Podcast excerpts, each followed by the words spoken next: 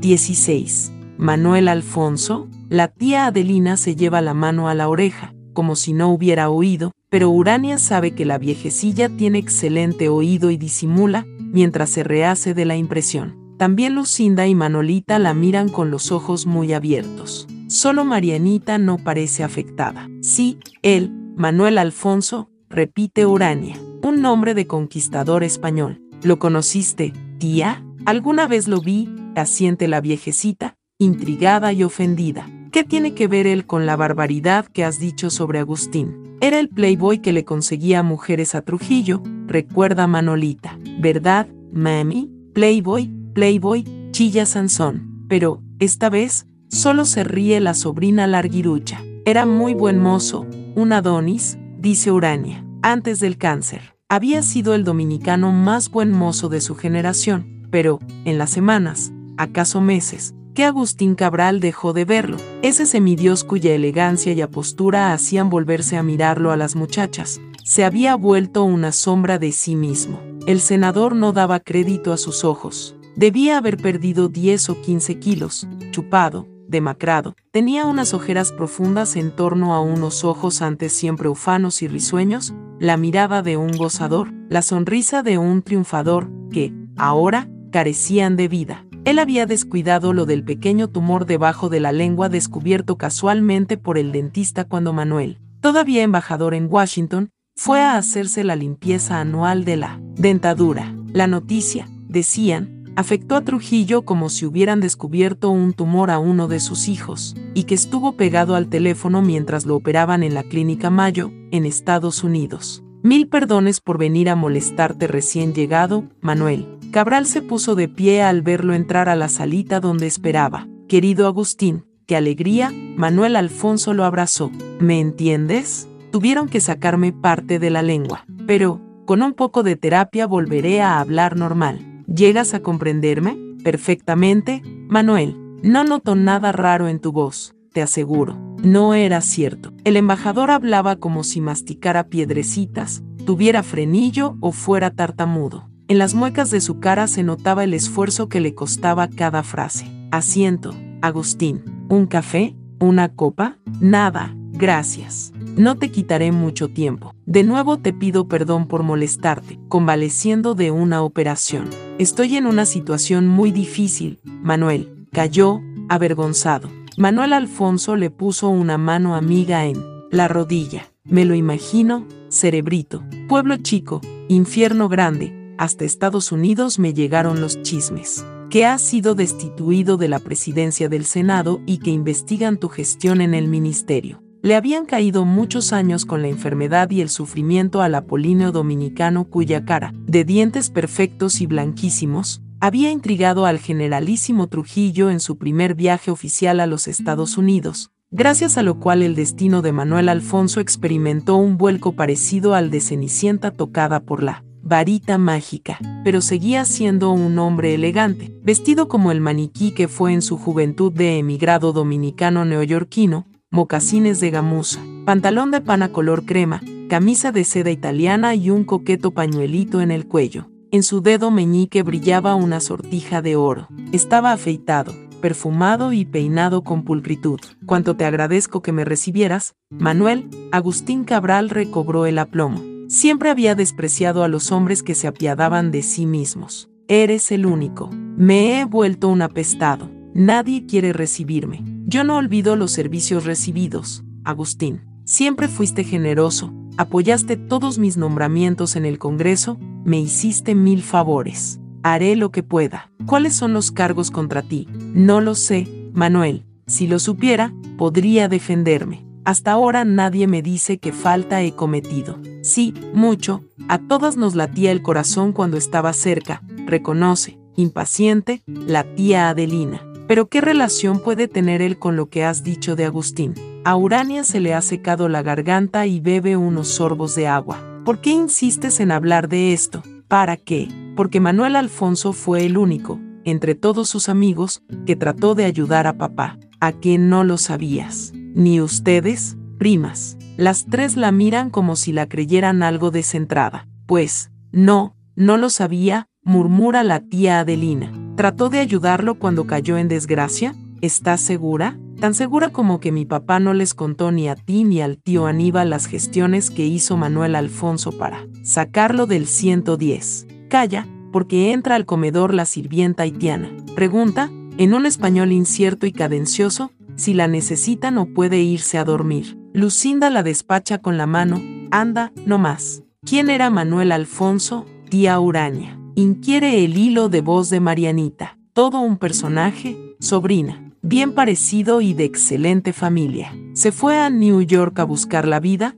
y terminó exhibiendo trajes de modistas y almacenes de lujo y apareciendo en los carteles callejeros con la boca abierta de propagandista de Colgate, la pasta que refresca, limpia y da esplendor a sus dientes. Trujillo, en un viaje a Estados Unidos, se enteró de que el pimpollo de los afiches era un tigre dominicano. Lo mandó llamar y lo adoptó. Hizo de él un personaje, su intérprete, porque hablaba inglés a la perfección, su maestro de protocolo y etiqueta, porque era un elegante profesional, y, función importantísima, el que le elegía los trajes, las corbatas, los zapatos, las medias y los sastres neoyorquinos que lo vestían. Él lo tenía al día en el último grito de la moda masculina y lo ayudaba a diseñar sus uniformes, hobby del jefe. Sobre todo, le escogía las mujeres, la interrumpe Manolita. ¿Verdad, mami? ¿Qué tiene que ver todo eso con mi hermano? La fulmina el puñito airado.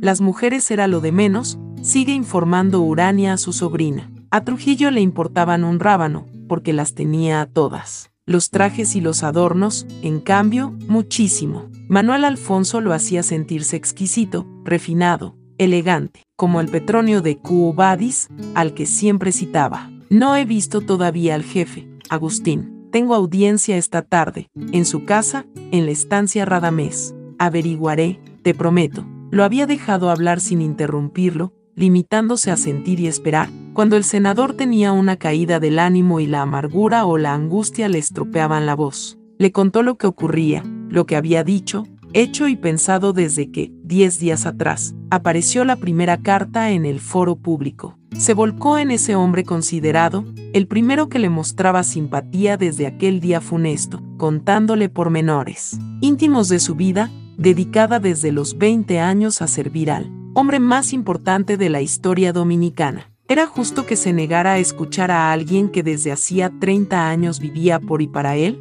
estaba dispuesto a reconocer sus errores, si los había cometido, a hacer un examen de conciencia, a pagar sus faltas, si existían, pero que el jefe le concediera cinco minutos, al menos. Manuel Alfonso volvió a palmearlo en la rodilla. La casa, en un barrio nuevo, Arroyo Hondo, era inmensa, rodeada de un parque, amueblada y decorada con exquisito gusto, infalible para detectar en las personas las posibilidades recónditas facultad que siempre maravilló a Agustín Cabral, el jefe había calado bien al antiguo modelo. Manuel Alfonso era capaz de moverse con desenvoltura en el mundo de la diplomacia, gracias a su simpatía y don de gentes, y conseguir ventajas para el régimen. Lo había hecho en todas las misiones, sobre todo la última, en Washington, el periodo más difícil, cuando Trujillo, de niño mimado de los gobiernos yanquis, pasó a ser un estorbo, atacado por la prensa y muchos parlamentarios. El embajador se llevó la mano a la cara en un gesto de dolor. De rato en rato, viene el latigazo. Se disculpó. Me pasa ahí mismo. Espero que el cirujano me haya dicho la verdad, que me lo descubrieron muy a tiempo. 90% de garantías de éxito. ¿Por qué me hubiera mentido? Los gringos son francotes. No tienen la delicadeza nuestra. No doran la píldora. Se calla, porque otra mueca crispa su rostro devastado. Reacciona al momento, se pone grave, filosofa, sé cómo te sientes, cerebrito, lo que estás pasando. A mí me ha ocurrido un par de veces, en veinte y pico de años de amistad, con el jefe. No llegó a los extremos de lo tuyo, pero hubo un distanciamiento de su parte, una frialdad que no podía explicarme. Recuerdo mi zozobra, la soledad que sentí, la sensación de haber perdido la brújula, pero todo se aclaró, y el jefe volvió a honrarme con su confianza. Debe ser una intriga de algún envidioso que no te perdona tu talento, Agustín. Pero, tú ya sabes, el jefe es hombre justo. Le hablaré esta tarde, tienes mi palabra. Cabral se puso de pie, conmovido. Todavía quedaban personas decentes en la República Dominicana. Estaré todo el día en mi casa, Manuel, dijo, estrechándole la mano con fuerza. No olvides decirle que estoy dispuesto a todo, para recobrar su confianza. Yo pensaba en él como en un actor de Hollywood, Tyrone Power o Errol Flynn, dice Urania. Me quedé muy decepcionada cuando lo vi esa noche. No era la misma persona. Le habían sacado media garganta. Parecía todo menos un don Juan. Su tía Adelina, sus primas y su sobrina la escuchan, en silencio, cambiando miradas entre ellas. Hasta el oro Sansón parece interesado, pues hace rato que no la silencia con su palabrería. ¿Tú eres Urania? ¿La hijita de Agustín? Qué grande y qué linda, chiquilla. Te conozco desde que estabas en pañales. Ven para acá, dame un beso. Hablaba masticando, parecía un débil mental. Me trató con mucho cariño. Yo no podía creer que ese desecho humano fuera Manuel Alfonso. Tengo que hablar con tu papá, dijo él, dando un paso hacia el interior. Pero qué linda te has puesto. Romperás muchos corazones en la vida. ¿Está Agustín? Anda, llámalo. Había hablado con Trujillo y de la estancia Radamés vino a casa a dar cuenta de su gestión. Papá no podía creerlo. El único que no me volvió la espalda, el único que me echa una mano, repetía. ¿No te has soñado esa gestión de Manuel Alfonso? exclama la tía Adelina, desconcertada. Agustín hubiera corrido a contarnos a Aníbal y a mí. Déjala que siga, no la interrumpas tanto. Memi, interviene Manolita. Esa noche hice una promesa a Nuestra Señora de la Altagracia si ayudaba a mi papá a salir de eso. ¿Se imaginan que? ¿Qué te meterías al convento? Ríe su prima Lucinda, que me conservaría pura el resto de la vida,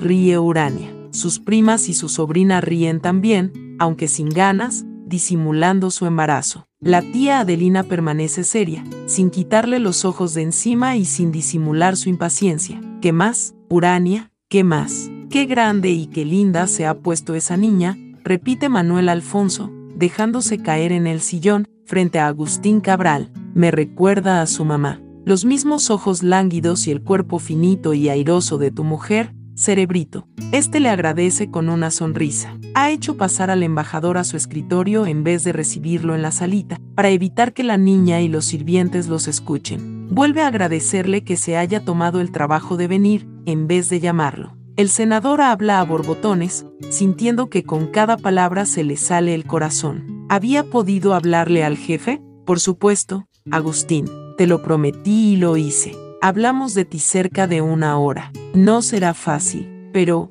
no debes perder la esperanza. Eso es lo principal. Vestía un traje oscuro, de corte impecable, una camisa blanca de cuello almidonado y una corbata azul con motas blancas, sujeta con una perla. Un pañuelito de seda blanca asomaba su cresta por el bolsillo superior de la chaqueta, y como al sentarse se había subido el pantalón para que no perdiera la línea, se le veían las medias azules, sin una arruga. Sus zapatos destellaban. Está muy dolido contigo, cerebrito. Parecía que la herida le molestara, pues, de tanto en tanto, hacía unas extrañas contorsiones con los labios, y Agustín Cabral oía rechinar su dentadura. No es una cosa concreta, sino muchas, que se fueron acumulando en los últimos meses. El jefe es excepcionalmente perceptivo. Nada se le escapa, detecta los menores cambios en las personas. Dice que, desde que comenzó esta crisis, desde la carta pastoral, desde los líos de la OEA desatados por el mono, Betancourt y la rata Muñoz Marín, te has ido enfriando, que no has mostrado la entrega que él esperaba. El senador asentía,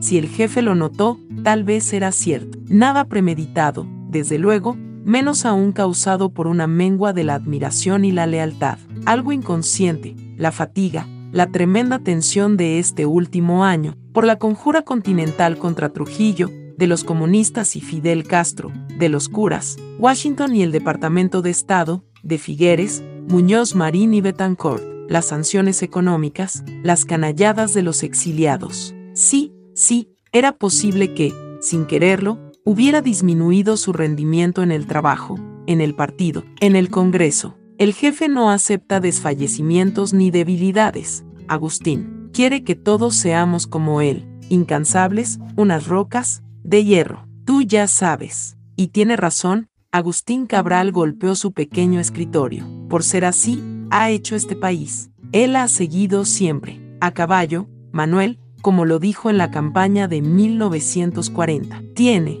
derecho a exigir que lo emulemos. Lo decepcioné sin darme cuenta, por no haber conseguido que los obispos lo proclamaran. Benefactor de la iglesia, tal vez, él quería ese desagravio, después de la inicua carta pastoral. Yo formé parte, con Balaguer y Paino Pichardo, de la comisión. Por ese fracaso, ¿crees? El embajador negó con la cabeza. Él es muy delicado. Aunque se sienta dolido por eso, no me lo hubiera dicho. Quizás sea una de las razones. Hay que comprenderlo. Hace 31 años lo traiciona la gente a la que más ayudó. ¿Cómo no sería susceptible un hombre a quien sus mejores amigos apuñalan por la espalda? Me acuerdo de su perfume, dice Urania, luego de una pausa. Desde entonces, no les miento, cada vez que me toca cerca a un hombre muy perfumado, vuelvo a ver a Manuel Alfonso y a oír esa jerigonza que hablaba, las dos veces que tuve el honor de disfrutar de su grata compañía. Su mano derecha estruja el tapete de la mesa. Su tía, primas y sobrina, desorientadas por su hostilidad y su sarcasmo, vacilan, incómodas. Si hablar de esa historia te ofusca, no lo hagas, prima, insinúa Manolita. Me molesta, me da vómitos, replica Urania. Me llena de odio y de asco. Nunca hablé de esto con nadie. Quizá me haga bien sacármelo de encima, de una vez. ¿Y con quién mejor que con la familia? ¿Qué tú crees, Manuel? ¿Me dará el jefe otra oportunidad? ¿Por qué no nos tomamos un whisky, cerebrito? exclama el embajador, eludiendo una respuesta. Alza las manos, atajando el reproche. Ya sé que no debería, que me han prohibido el alcohol. Va, ¿vale la pena vivir privándose de las buenas cosas? Un whisky de marca es una de ellas. Perdona, no te ofrecí nada hasta ahora. Claro, tomaré un trago yo también. Bajemos a la sala. Uranita se habrá acostado, pero ella aún no se ha ido a la cama. Acaba de terminar la cena y se pone de pie al verlos bajar por la escalera. Eras una niña la última vez que te vi, la alaba Manuel Alfonso, sonriéndole. Ahora, eres una señorita muy bella. Tú ni habrás notado el cambio, Agustín. Hasta mañana, Papi, Urania besa a su padre. Va a dar la mano al visitante, pero éste le adelanta la mejilla. Ella lo besa apenas, ruborizándose. Buenas noches, señor. Llámame tío Manuel, la besa a él, en la frente. Cabral indica al mayordomo y a la sirvienta que pueden retirarse y él mismo trae la botella de whisky, los vasos, el baldecito con el hielo. Sirve un trago a su amigo y se sirve otro, también en la roca. Salud, Manuel. Salud, Agustín. El embajador paladea con satisfacción, entrecerrando los ojos. Ah, qué agradable, exclama, pero tiene dificultad para pasar el líquido, pues se le contrae la cara de dolor. Nunca he sido borracho, jamás perdí el control de mis actos, dice. Eso sí, siempre he sabido gozar de la vida. Incluso cuando me preguntaba si comería al día siguiente, supe sacarle el máximo placer a las pequeñas cosas. Un buen trago, un buen tabaco, un paisaje, un plato bien guisado, una hembra que quiebra con gracia la cintura. Se ríe, nostálgico, y Cabral lo imita, sin ganas. ¿Cómo regresarlo? A lo único que le importa, por cortesía, domina su impaciencia. Hace muchos días que no toma un trago, y los dos o tres sorbos lo han aturdido. Sin embargo, después de llenar de nuevo el vaso de Manuel Alfonso, llena también el suyo. Nadie diría que alguna vez pasaste apuros de dinero, Manuel, trata de halagarlo. Siempre te recuerdo elegante, magnífico, pródigo, pagando todas las cuentas. Él es modelo, meciendo el vaso, asiente, complacido. La luz de la araña le da de lleno en la cara y solo ahora Cabral advierte la sinuosa cicatriz que se le enrosca en la garganta. Duro, para alguien tan orgulloso de su cara y su cuerpo, haber sido tasajeado así. Yo sé lo que es pasar hambre, cerebrito. De joven, en New York, Llegué a dormir en las calles, como un gramp. Muchos días, mi única comida fue un plato de fideos o un pan. Sin Trujillo, quién sabe cuál fuera mi suerte. Aunque gusté siempre a las mujeres, nunca pude hacer de gigoló, como nuestro buen Porfirio Rubirosa. Lo más probable, hubiera terminado de puto callejero en el Bowery. Bebe de un trago lo que queda en su vaso. El senador se lo llena. Le debo todo, lo que tengo, lo que llegué a ser, contempla cabizbajo los cubitos de hielo. Me he codeado con ministros y presidentes de los países más poderosos. He sido invitado a la Casa Blanca. He jugado póker con el presidente Truman, ido a las fiestas de los Rockefeller. El tumor me lo extirparon en la Clínica Mayo, la mejor del mundo, el mejor cirujano de los Estados Unidos. ¿Quién pagó la operación? El jefe, por supuesto. ¿Comprendes, Agustín? Como nuestro país, yo le debo a Trujillo todo. Agustín Cabral se arrepintió de todas las veces que, en la intimidad del country club, el congreso o una finca remota, en un círculo de amigos íntimos, que creía íntimos, había celebrado las bromas contra el exanunciante de Colgate, que debía sus altísimos cargos diplomáticos y su puesto de consejero de Trujillo a los jabones, talcos, perfumes, que encargaba para su excelencia y a su buen gusto para elegir las corbatas, trajes, camisas, pijamas y los zapatos que lucía el jefe. Yo también le debo todo lo que soy y lo que he hecho, Manuel, afirmó. Te comprendo muy bien. Y, por eso, estoy dispuesto a todo para recobrar su amistad. Manuel Alfonso lo miró, adelantando la cabeza. No dijo nada un buen rato, pero siguió escudriñándole, como sopesando, milímetro a milímetro, la seriedad de sus palabras. Manos a la obra entonces, cerebrito, fue el segundo hombre que me piropeó después de Ramfis Trujillo, dice Urania, que era linda, que me parecía a mi mamá, qué bonitos ojos. Yo había ido ya a fiestas con muchachos y bailado, unas cinco o seis veces, pero nunca nadie me había hablado así, porque el piropo de Ramfis, en la feria, fue a una niña. El primero en piropearme como a una mujercita fue mi tío Manuel Alfonso. Ha dicho todo eso rápido, con furia sorda, y ninguna de sus parientes le pregunta nada. El silencio en el pequeño comedor parece el que antecede a los truenos en las ruidosas tormentas del verano. Lejos, hiere la noche una sirena. Sansón se pasea nervioso por su barrita de madera, encrespando las plumas. Me parecía un viejo, me daba risa su manera de hablar tan machucada. Su cicatriz en el cuello me dio miedo. Urania se retuerce las manos, que me iba a hacer a mí un piropo, en esos momentos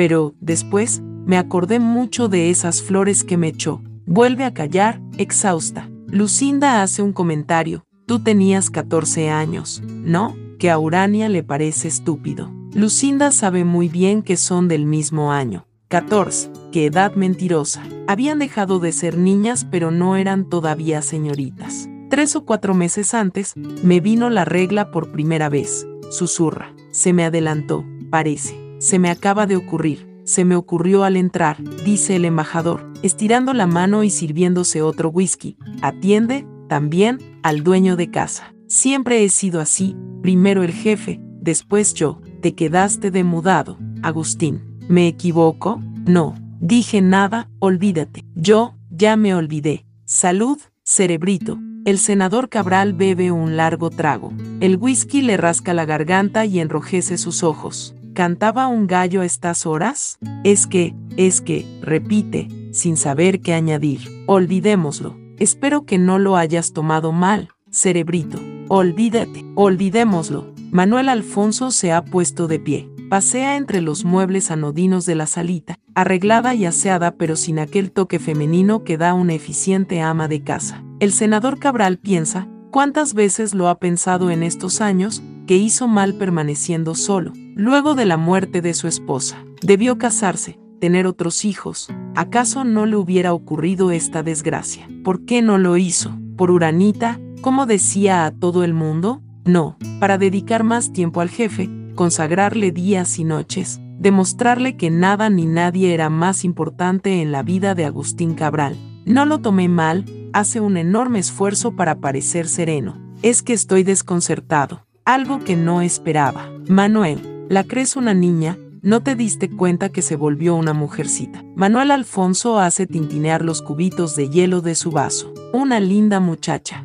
Estarás orgulloso de tener una hija así. Por supuesto. Y añade, torpe, ha sido siempre la primera. De su clase. ¿Sabes una cosa, cerebrito? Yo no hubiera vacilado ni un segundo. No para reconquistar su confianza, no para mostrarle que soy capaz de cualquier sacrificio por él. Simplemente, porque nada me daría más satisfacción, más felicidad, que el jefe hiciera gozar a una hija mía y gozara con ella. No exagero, Agustín. Trujillo es una de esas anomalías en la historia. Carlomagno, Napoleón, Bolívar, de esa estirpe. Fuerzas de la naturaleza, instrumentos de Dios, hacedores de pueblos. Él es uno de ellos, Cerebrito. Hemos tenido el privilegio de estar a su lado, de verlo actuar, de colaborar con él. Eso no tiene precio. Apuró su vaso y Agustín Cabral se llevó el suyo a la boca, pero apenas se mojó los labios. Aunque se le había quitado el mareo, ahora tenía revuelto el estómago.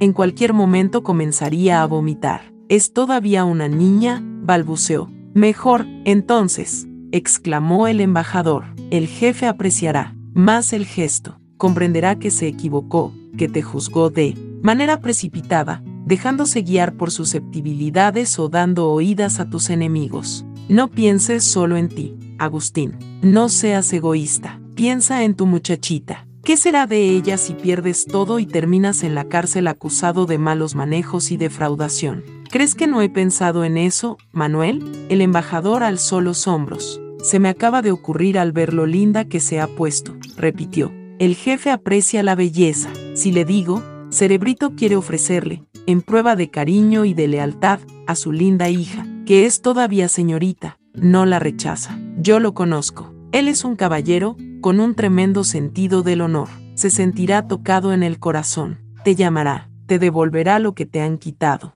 Uranita tendrá su porvenir seguro. Piensa en ella, Agustín, y sacúdete los prejuicios anticuados. No seas egoísta. Cogió de nuevo la botella y sirvió unos chorritos de whisky en su vaso y en el de Cabral. Echó con su mano los cubitos de hielo en ambos vasos. Se me acaba de ocurrir, al ver lo bella que se ha puesto, salmodió, por cuarta o quinta vez. Le molestaba, lo enloquecía la garganta, movía la cabeza y se acariciaba la cicatriz con la yema de los dedos. Si te molestó, no dije nada. Dijiste Billy malvado, estalla de pronto la tía Adelina. Eso dijiste de tu padre muerto en vida, esperando el final. De mi hermano, del ser que yo más he querido y respetado. No vas a salir de esta casa sin explicarme el porqué de esos insultos, Urania. Dije Billy malvado porque no hay palabras más fuertes, explica Urania, despacito. Si las hubiera, las habría dicho. Tuvo sus razones,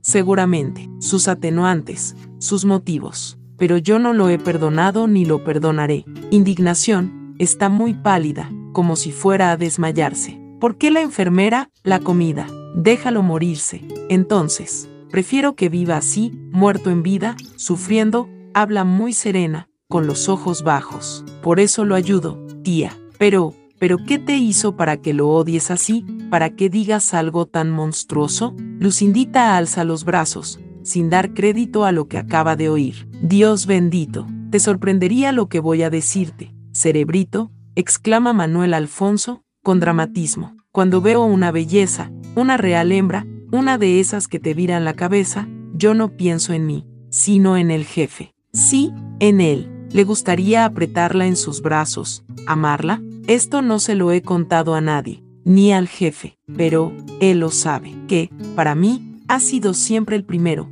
incluso en eso. Y conste que a mí me gustan mucho las mujeres, Agustín. No creas que me he sacrificado cediéndole hembras bellísimas por adulación para obtener favores, negocios. Eso creen los ruines, los puercos. ¿Sabes por qué? Por cariño, por compasión, por piedad. Tú lo puedes comprender, cerebrito. Tú y yo sabemos lo que ha sido su vida. Trabajar desde el alba hasta la medianoche, siete días por semana, doce meses al año, sin descansar jamás, ocupándose de lo importante y de lo mínimo tomando cada momento decisiones de las que dependen la vida y la muerte de 3 millones de dominicanos, para meternos en el siglo XX, teniendo que cuidarse de los resentidos, de los mediocres, de la ingratitud de tanto pobre diablo. ¿No merece, un hombre así, distraerse de cuando en cuando, gozar unos minutos con una hembra, una de las pocas compensaciones en su vida, Agustín? Por eso,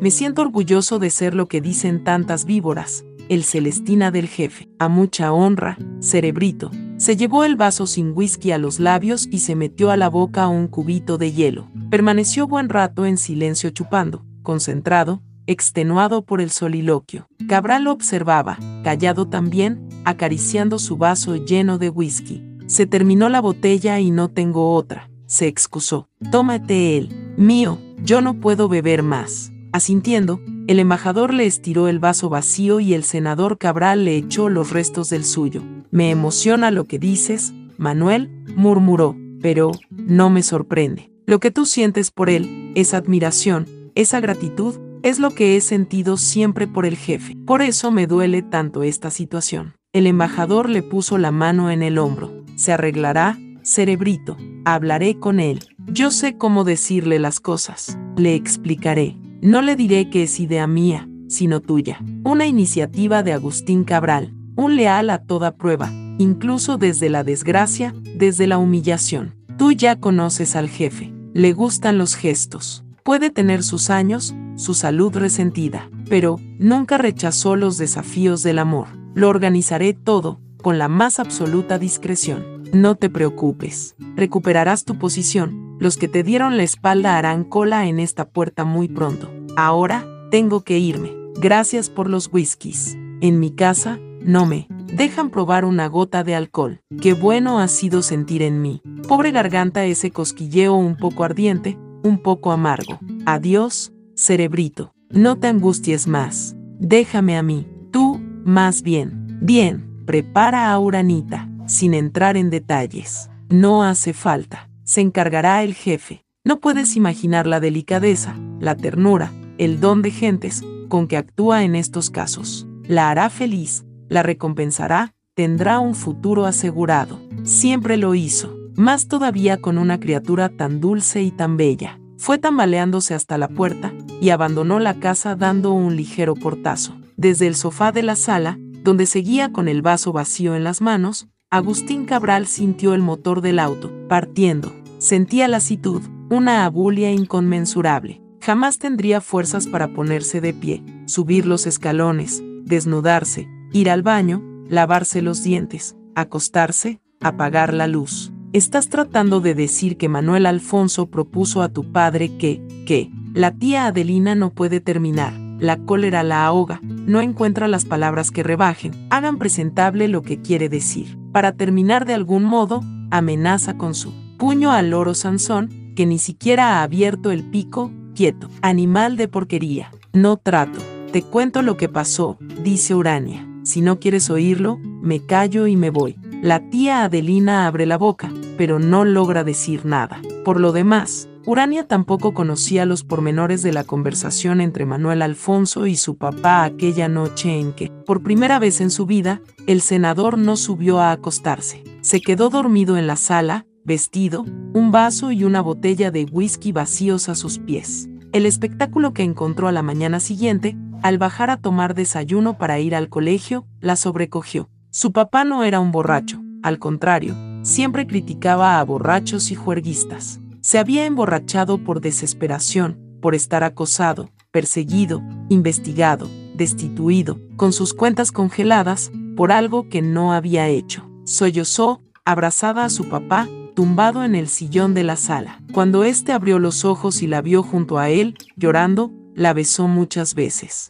No llores, corazón. Saldremos de esta, verás, no nos dejaremos derrotar. Se incorporó, arregló sus ropas, acompañó a su hija a tomar desayuno, mientras le acariciaba los cabellos y le decía que no contará nada en el colegio. La observaba de una manera rara. Debía dudar, retorcerse, imagina Urania. Pensaría en exiliarse, pero jamás hubiera podido entrar a una embajada. Ya no había legaciones latinoamericanas, desde las sanciones, y los calíes daban vueltas, haciendo guardia a la puerta de las que quedaban. Pasaría un día horrible, peleando contra sus escrúpulos. Esa tarde, cuando regresé del colegio, ya había dado el paso. La tía Adelina no protesta, solo la mira, desde el fondo de sus cuencas hundidas, con reproche mezclado de espanto y una incredulidad que, pese a sus esfuerzos, se va apagando. Manolita se enrula y desenrula una mecha de cabello.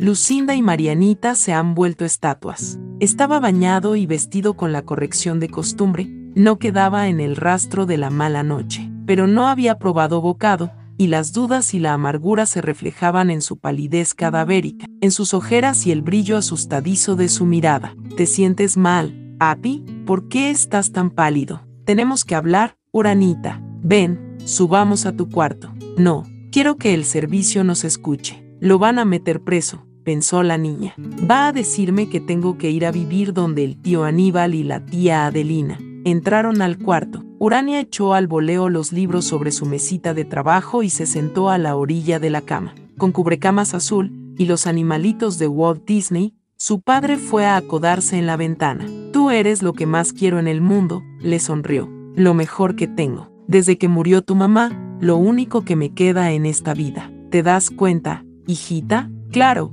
Api, repuso ella. ¿Qué otra cosa terrible ha pasado? ¿Te van a meter preso? No, no, negó él con la cabeza. Más bien, hay una posibilidad de que todo se arregle. Hizo una pausa, incapaz de continuar. Le temblaban labios y manos. Ella lo miraba sorprendida. Pero, entonces, esa era una gran noticia. Una posibilidad de que dejaran de atacar los radios y periódicos. ¿De que volviera a ser presidente del Senado? Si era así, ¿por qué esa cara, papi? ¿Por qué tan abatido, tan triste? Porque me piden un sacrificio, hijita, murmuró.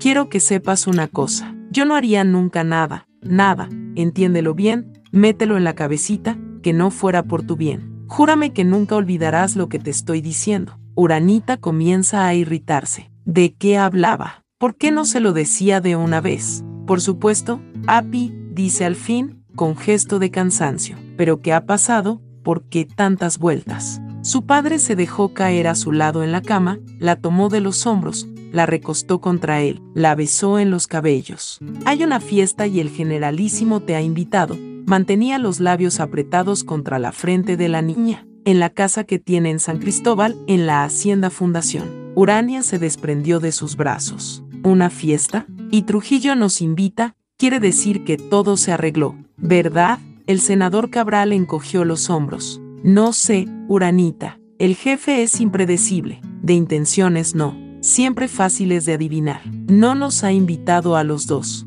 Solo a ti. A mí. Te llevará Manuel Alfonso. Él te traerá, también. No sé por qué te invita a ti y a mí no. Es seguramente un primer gesto, una manera de hacerme saber que no todo está perdido. Eso, al menos, deduce Manuel, que mal se sentía, dice Urania, advirtiendo que la tía Adelina, cabizbaja, ya no la riñe con esa mirada en que se ha eclipsado la seguridad. Se enredaba, se contradecía, temblaba de que yo no le creyera sus mentiras. Manuel Alfonso pudo engañarlo también, comienza a decir la tía Adelina, pero la frase se le corta. Hace un gesto de contrición, disculpándose con las manos y la cabeza. Si no quieres ir, no irás, Uranita. Agustín Cabral se restriega las manos, como si, en ese atardecer caluroso que se está volviendo noche, él tuviera frío. Llamo ahora mismo a Manuel Alfonso y le digo que te sientes mal, que te disculpe con el jefe. No tienes ninguna obligación,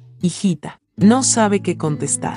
¿Por qué tenía que tomar ella semejante decisión? No sé, papi, duda, confusa. Me parece rarísimo. ¿Por qué me invita a mí sola? ¿Qué voy a hacer ahí, en una fiesta de viejos? o están invitadas otras muchachas de mi edad. La pequeña nuez sube y baja por la garganta delgadita del senador Cabral. Sus ojos esquivan los de Urania. Cuando te ha invitado a ti, habrá también otras jóvenes. Balbucea. ¿Será que ya no te considera niña, sino señorita? Pero si a mí ni me conoce, solo me ha visto de lejos, entre montones de gente, que va a acordarse, Api. Le habrán hablado de ti, Uranita, se escabulle su padre. Te repito, no tienes obligación ninguna. Si quieres, llamo a Manuel Alfonso a decirle que te sientes mal. Bueno, no sé, papi. Si quieres voy, y si no, no. Lo que yo quiero es ayudarte. ¿No se enojará si lo desairó? ¿No te dabas cuenta de nada? Se atreve a preguntarle Manolita. De nada, Urania. Eras aún una niña, cuando ser niña quería. Decir todavía ser totalmente inocente para ciertas cosas relacionadas con el deseo, los instintos y el poder, y con los infinitos excesos y bestialidades que esas cosas mezcladas podían significar en un país modelado por Trujillo. A ella, que era despierta, todo le parecía precipitado, desde luego. donde se había visto una invitación a una fiesta hecha el mismo día, sin dar tiempo a la invitada a prepararse. Pero, era una niña normal y sana, el último día que lo serías, Urania, novelera, y, de pronto, esa fiesta, en San Cristóbal, en la famosa hacienda del generalísimo, de donde salían los caballos y las vacas que ganaban todos los concursos,